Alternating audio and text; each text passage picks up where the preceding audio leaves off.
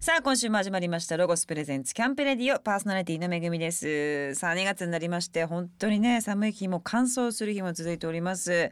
まあコロナもねまだまだ落ち着かないような状況ですので皆様体調に気をつけながら、えー楽しく元気に過ごしていただきたいと思います。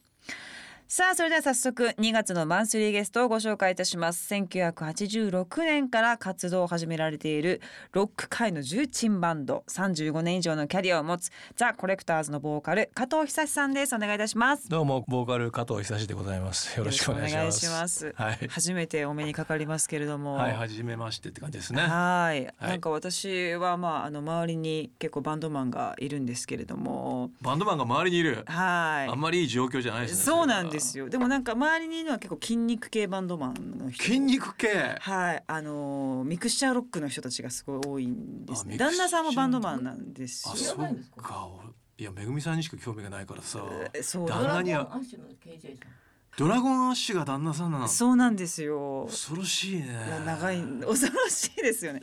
とまたちょっとだからトーンが違う加藤さんのバンドのこうなんかちょっとモッツの洗礼といいますか、そうですねはいいろんなことを教えていただければと思いまはい、すけれども、よろしくお願いします。えーコレクターズの皆さん活動35年を超え、はいそして加藤さんはもう本当にびっくりしちゃいますけど還暦を超えてらっ。しゃる大ベテランですが、えーと今年だから今年の11月で62になっちゃいますよ。信じられな恐ろしい自分が恐ろしいい。もうなんか見た目もそうですけどこう醸し出すこの雰囲気も若いというか、いやー。軽いっていうかな軽いって言われるともう62になるのに軽いって言われたら相当危ないよね。バンドマンの人若いですよね。まあやっぱりこうバンドを始めるのが若いじゃないですか。はいはい。でその頃からうんあんまりやってることがバンドマンって変わらないじゃないやっぱステージ立って歌ってて古い曲も歌ったりなんだりすると、はあんまりこう年を取れないっていうか自覚がないっていうのが実感だよね。本当にそうですよね。うんだからずっと20代でデビューしたりすると20代のままどっかにそれずっと引きずっちゃってるからねうん年を取るのを忘れるっていうかまあそういうね20代からのこうやってることが変わらないっていうのが若さのひ秘訣っていうかまあ若くいてしまう理由っていうのはね、うん。あのバンドマンの特徴かなという感じがしますけれどもそしてモッツスタイルずっと貫いている姿勢も本当にすごいなというか思うんですけれどもはい。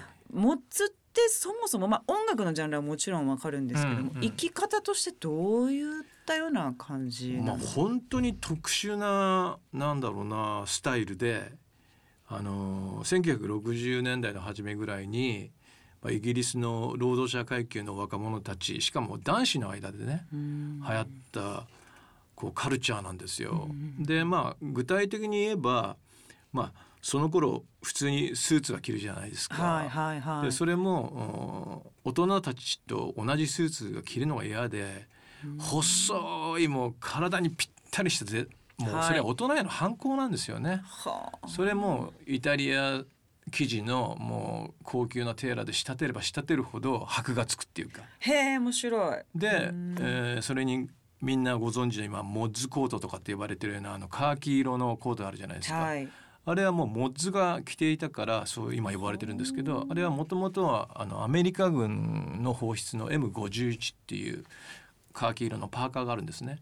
あれはもうそのスーツを守るために着てたんですよ。はあだから別に似合う似合わないで着てるんじゃなくてただそれを見た瞬間そのスーツとのこうアンバランスがかっこいいんですよね。かっこいいですよね。でそれがモーズスタイルになったそして車は買えないんですよティーネイジャーが中心ですからなるほど。だからバイクみたいなもの乗るんだけどスーツでバイクはまたがれないだからスクーターなんですよ。ベスパみたいな。ベスパとランブレッタってイタリア製のスクーターが当時高性能でイギリスにもスクーターあったんですよ。うん。でもイタリア製のスクーターがめっちゃ速くてうん。でそういうのをこう乗り回したり来たりしてる連中の形がモッズしかも彼らが聴いてた音楽っていうのがこうヒットチャートを賑わすような音楽は聴かないんですよ。うん。もうひねくれてますから。うん。でそこで何かっていうとアメリカで流行っているもうソウルミュージックのレアなへソウルミュージック。それを DJ がかけるじゃないですか、はいはい。DJ もレアなものをかけるのが王様なんですよ。はでそこに行って夜な夜な遊ぶ踊り明かすだから今のクラブ遊びの原型を作ったようなもうシャレの目した連中なんですよ。シャレの目した連中なるほどうん。ね、、そしたらそこをモッズってかっこいいねイギリスだねスインギングロンドンのもう象徴だね。これを売り物にしてやろう。モッズのバンドっていうので作られたのがザ・フーっていうバンド。ああもうはいもちろんもちろん。このバンドが世界的にもうものすごいヒットするじゃないですか。もうビートルズローリング・ストーンズフーって言われるぐらい。これでモッズが広まるで広まったら広まったでどうなんですか？嬉しい広まったら広まったら面い白いもんでやっぱりモッズっていうのはその時その時に新しいものをおそのスタイルの中にいながら追求しますから。例えばジャズが流行ればジャズになったりとにかくひねくれたことやるんですよ。だからもちろんロックンロールがそのモッズ文化の中心だった頃もあるんですよ。70年代の終わりとか。まさに僕が洗礼を受けたのはその頃なんですけどね。ザ・ジャムっていうバンドポール・ウェラが率いる。はいはいはい彼らがそういうモッズテイストを持ったバンドででその頃のモッズは彼らが神なんですよ。うーん。60年代はフーが。うんうんうん。で70年代終わり80年代はザ・ジャム。でそんな風にこうモッズは変わっていくんですけどね。だからこれだって言えないんですよ時代によって、うん。あの変化してうねっていってる音楽なんですね。そうなんですよ。ただスタイルはもうスマートでうん。タイトですごくイギリスっぽいっていうそれだけは変わらないいやだからライブなんかも熱いだろうなと思ってずでもそれを守らなきゃいけない。私の周りの人たちすぐ脱ぐから裸でずっとみんなライブやる人たちが筋肉系だからね。筋肉はやっぱすぐ脱ぐんですけど、ん。ずーっとね重ねてきてらっしゃるけれどもやっぱそのクールさがで汗かいたらかっこ悪いからんなるべく汗かかないようにね。ええあそこまで考えて踊ってるとどうしても汗かくじゃないですか。かきます、うん、でもそれ汗かいたら負けなんですよ。負けつたって身体的なもんですからね、ええ。大変ですねモッツっモてッズだからめっちゃルールが厳しすぎてあのなかなかやれないです。やれない。ぽっちゃりしてもダメですねモぽっちゃりも絶対モッズとして認められないからね。面白いですねちょっとモッツの生き様かなりストイックな感じで興味深いですけどもそんなお話今週いろいろ伺ってまいりますが、はい。えーその前に曲をですね、えー聞いていきたいと思います曲紹介もお願いします、はい、それでは聞いてください。ザコレクターズで限界ライン。ロゴスプレゼンツキャンプレディオ。お送りしたのはザ・コレクターズで限界ラインでしたさあ今週のゲストは活動35年という大御所バンドザ・コレクターズのボーカリストであります、えー加藤久志さんです、えーなんと今年3月の13日に日本武道館でライブ、えー、ザ・コレクターズ 35th Anniversary This is Mods を開催します。これははい。2度目ということで、そうですね。前回が5年前ですよね。そうですね。でも前回5年前って割と最近やっそうなんですよ。てあのー本当にバンド結成30周年をまあ記念してと言いますかその周年で武道館をややろうって決めたんですけどでもコレクターズのネームバリューからすると武道館っていうのは本当に広すぎる場所なんですよ。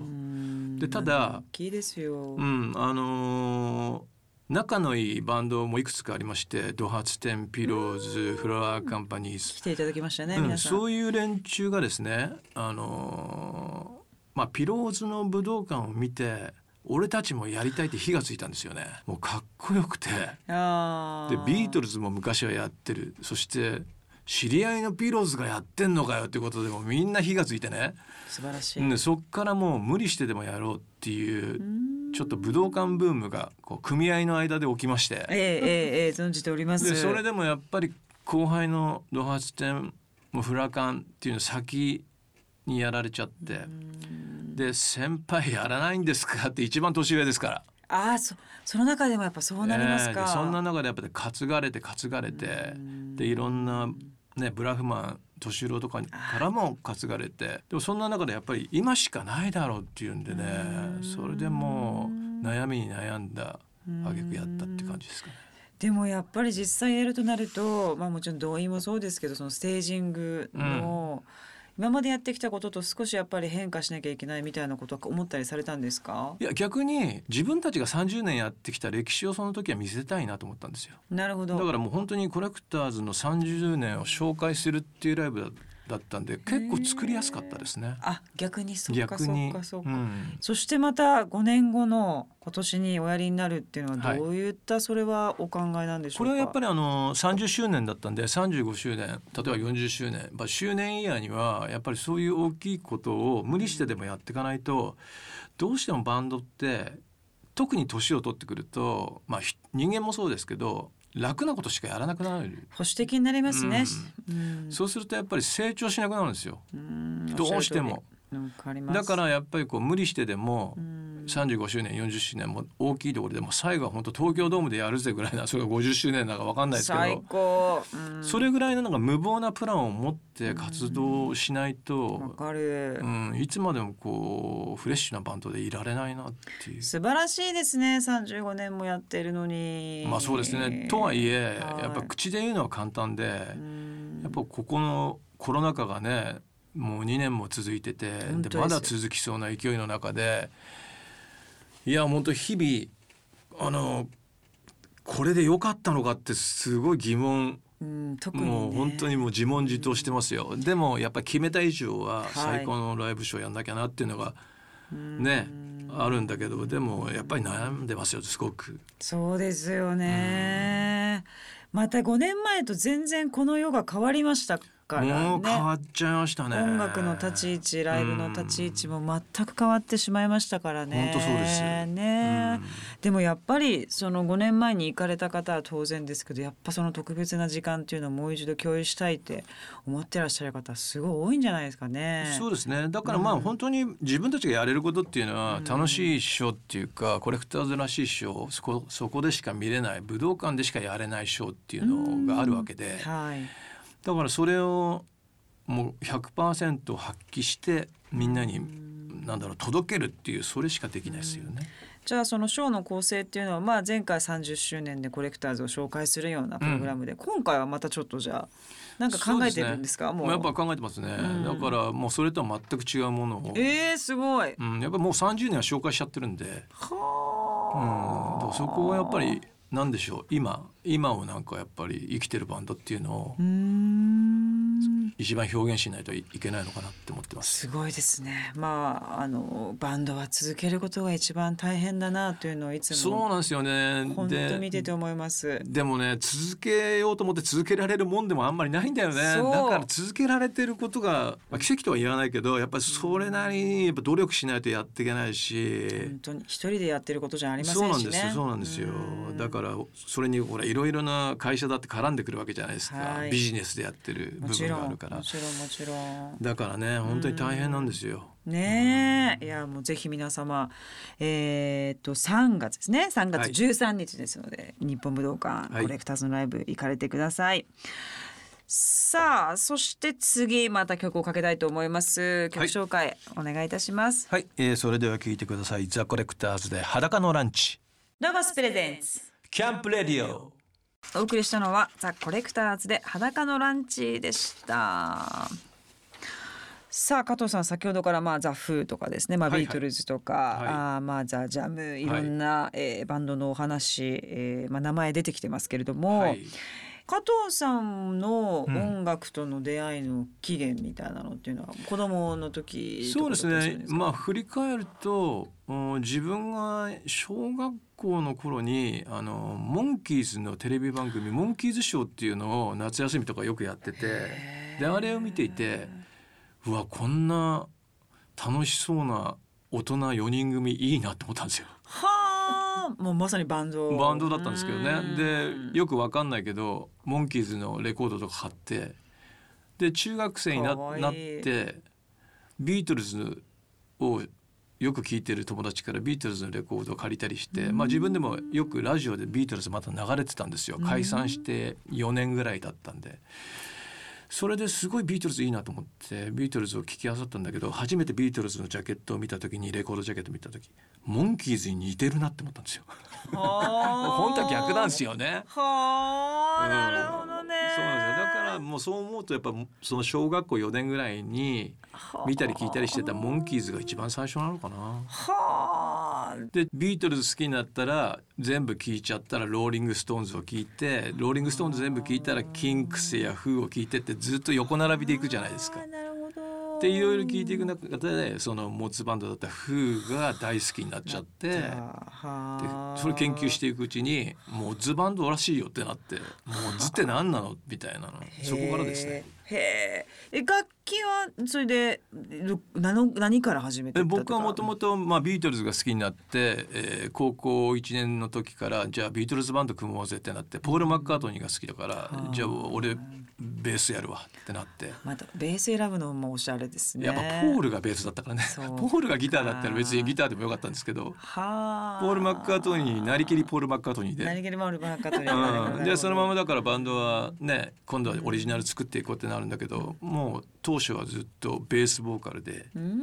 バンドやっていくんですけどなかなかベース弾きながら歌うのがしんどくなって曲作ったりしてくると。うんで途中からボーカルに専念しようと思って、でまあ、4人編成のバンドを作っていくってう。いう。んなるほど。ポール・マッカートに何年か前来日しあ知ってましたよね。見ました。何度もね。俺前はこの直前は見てないですけどうん。何回か見てますよ。今見てどう思うんですか？なんかやっぱちょっとねい良きおじちゃんになって。いやもうあの年でなかなかうん。あそこまで歌えるのはもうそれだけで偉いなって思います。偉いうん。偉いとか入ってきますよね。いや本当に派だなみたいな。頑張ってんだなもうみたいな。70もずいぶん過ぎてんのに。飛行機乗ってきて。そうしかも2時間も水も飲まずにずっと歌って声も出ててもうそれだけでいいよっていう。そういう気持ちになりますよね。うん。わかるなそして加藤さんはあの作曲家作詞家としてもはい。大活躍なんですけど、なんと矢沢永吉さんそうですね。フミヤさんなどにもたくさんこれはまたこう自分が作るのとはうん。全然違う、その全然違う。矢沢さんの違うや矢沢さんがやってきうんたその道もあるし、フミヤさんがやってきた道もあってそうそうそうそう。その上での表現だったりするじゃないですか。だからやっぱりまああのー、A ちゃんにこう歌詞を書いたのは結構長く10年ぐらいにわたって書いてたりするんですけど、すごいんですあけど。のー、なんだろう A ちゃんになりきれるのが嬉しいです。あーなるほど言い方ねもう言自分じゃこれ歌ったらうんもう本当にキザすぎるし なん誰も聞いてくれないですしうん笑っちゃうだろうって思うような表現もあるじゃないですか。はいでも A ちゃんに歌ってほしいっていうのがあるんですだって「I love you OK」って言うんですよ。オッケー。OK って。だ俺言えないじゃないですぜか。誰も言えないです。誰も言えないですよ。矢沢さんしか言えないですらやっぱそういうこうなりきれるのは面白いですね。なるほど、あそれはでも確かにいいですね。矢うん。沢さんに自分のそうですね表現を歌ってもらうっていうそうのはだね。いいなという気がしますけども。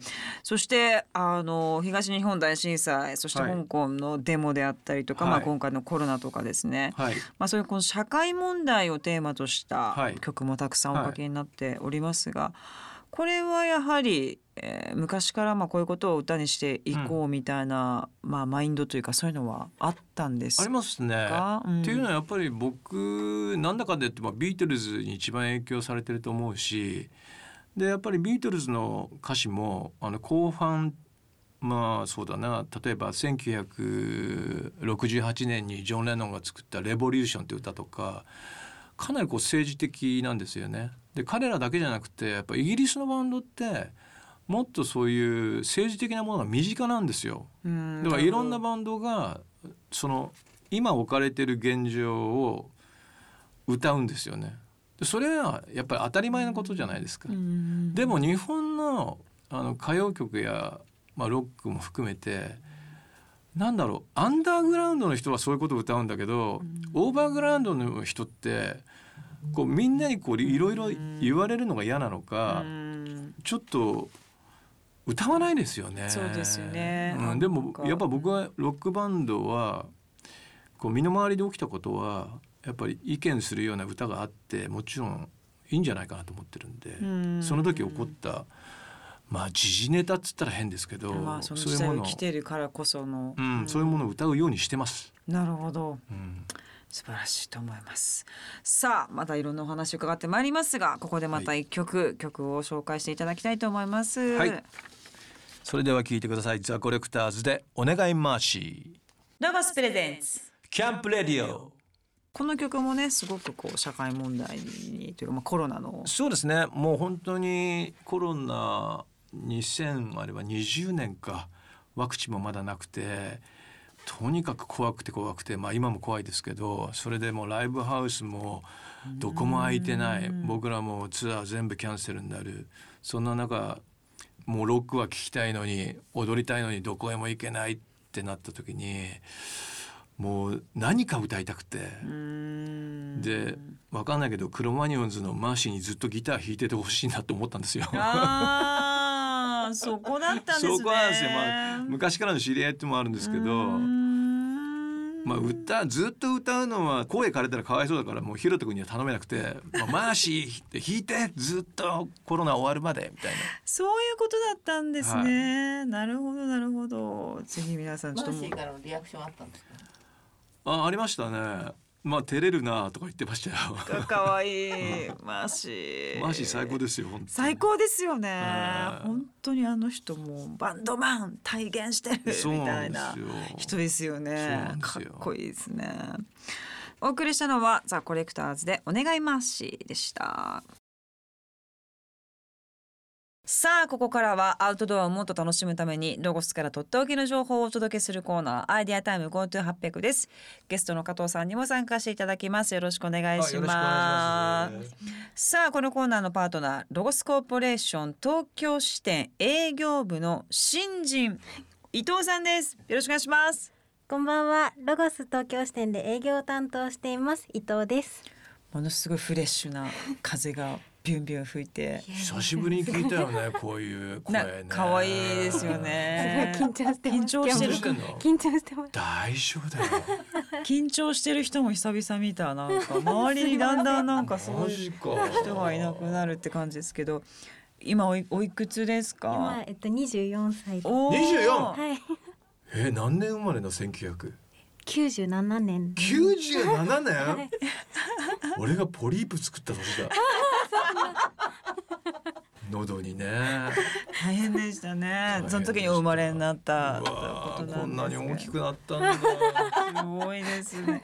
生粋のアウトドア育ちということですけどこれはどういうことですか？あの両親があの母も父もアウトドアが大好きでキャンプデビューがもうゼロ歳でキャンプにえー、連れて行ってもらったので小さい頃からアウトドアが大好きで。じゃあもうなんか夏休み冬休み全部ほとんどお外で。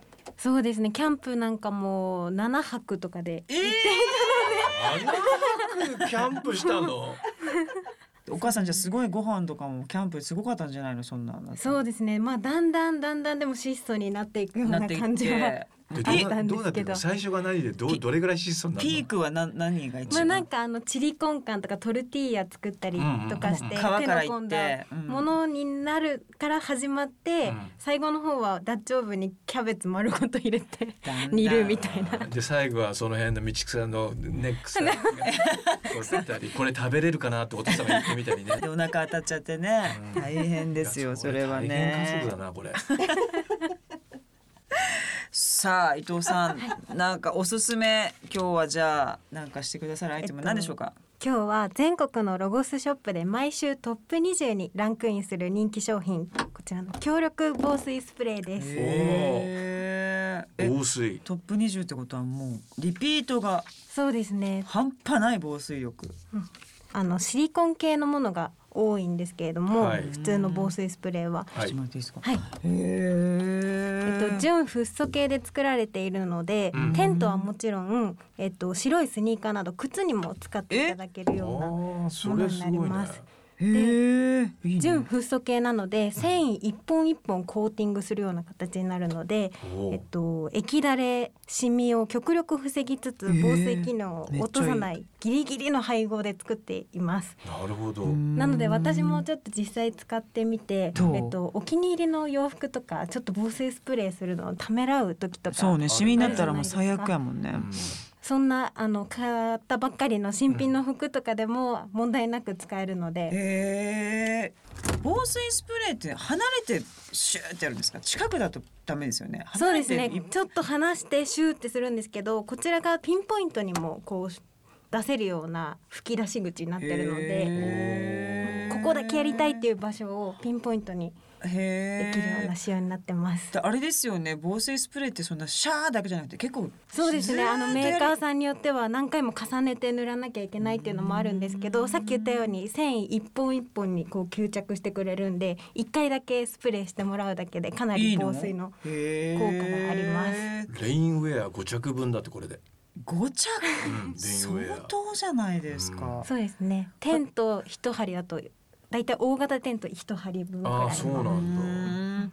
でもモッツコーモッツジャケットとかなんていうのは濡れちゃったらダメです。すごい楽ですよねこれ。いいですよねあのーモッズの連中ってデザートブーツっていうのを履くんですよ。であれどうしても履きたいのね雨の日も。でうん。も染み込むじゃないですかうん。バックスキンの方が多いから。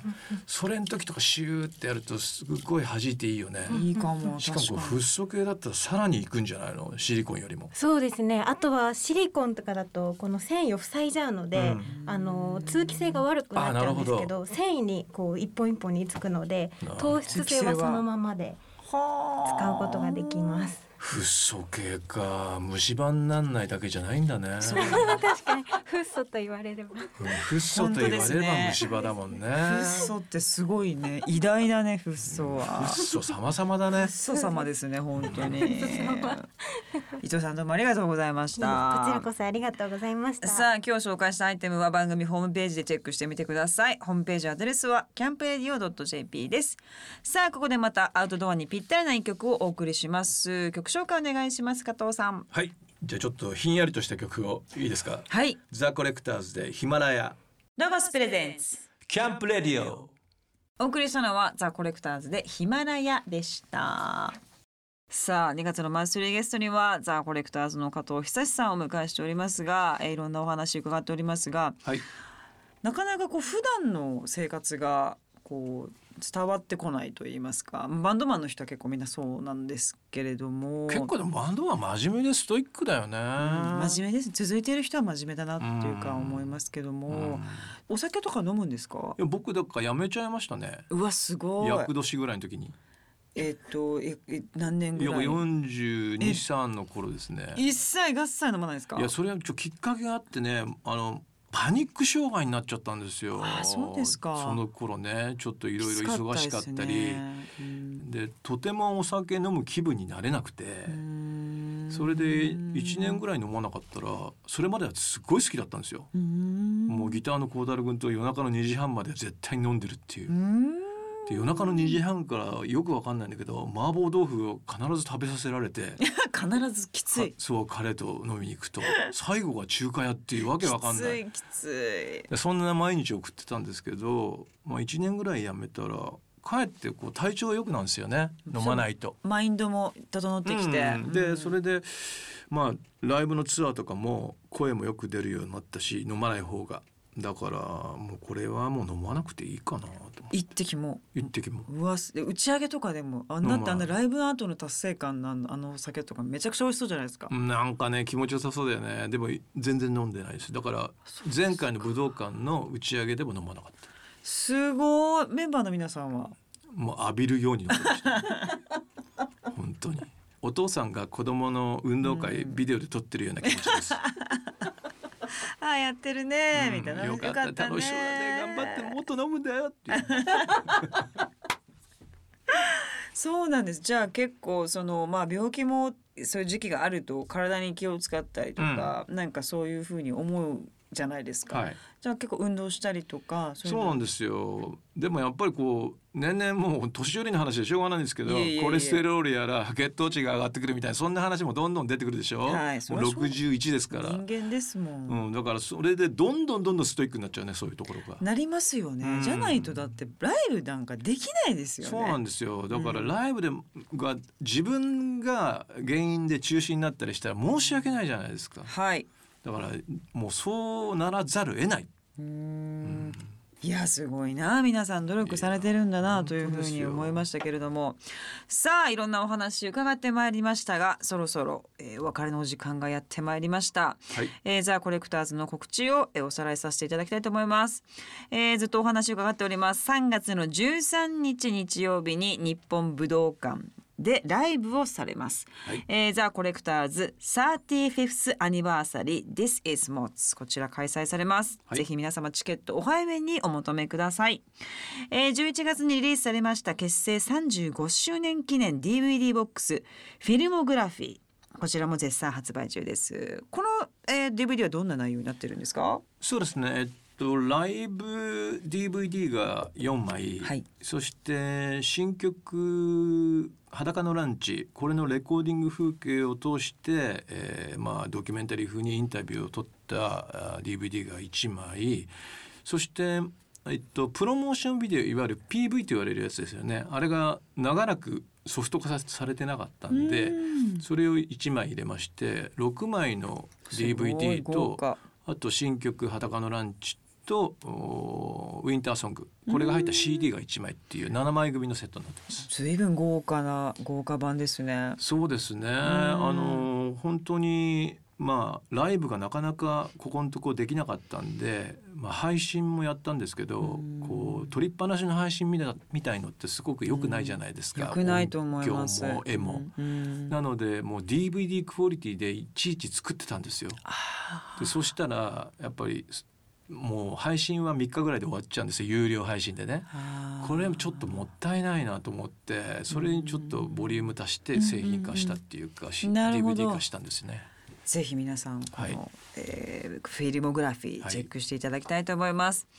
さあ来週はですねさらにザコレクターズのライブについてお話を伺っていきたいと思います。はいえー加藤さんどうもありがとうございました。来週も引き続きよろしくお願いいたします。ロゴスのホームページではさまざまなキャンプ飯を公開しています。初心者向け超簡単レシピからシェフ直伝こだわりキャンプ飯まで130以上のレシピを掲載しています。メインディッシュだけではなくデザートやサイドメニューなどバラエティ豊かなレシピをカテゴリーから調べてみることができます。ぜひ参考にしてみてください。詳しくはロゴス公式ホームページのキャンプ飯をご覧ください。高知県須崎市とロゴスのコラボによって誕生したロゴスパークシーサイド高知須崎からのお知らせです。ロゴスパークは今年4月にオープンする新しい総合アウトドアレジャー施設です。絶景のオーシャンビューに恵まれたロケーションで手ぶらバーベキューやキャンプ磯遊びやサップなどさまざまなアウトドアアクティビティが楽しめます。現在ロゴスパークでは一緒に盛り上げてくれる仲間を募集しています。詳しくはロゴスパークの公式ホームページのスタッフ募集情報をご覧ください。この番組の過去の放送はラジオ日経番組ホームページのポッドキャストから聞くことができます。www. ラジオ日経 .jp スラッシュキャンプレディオにアクセスしてください。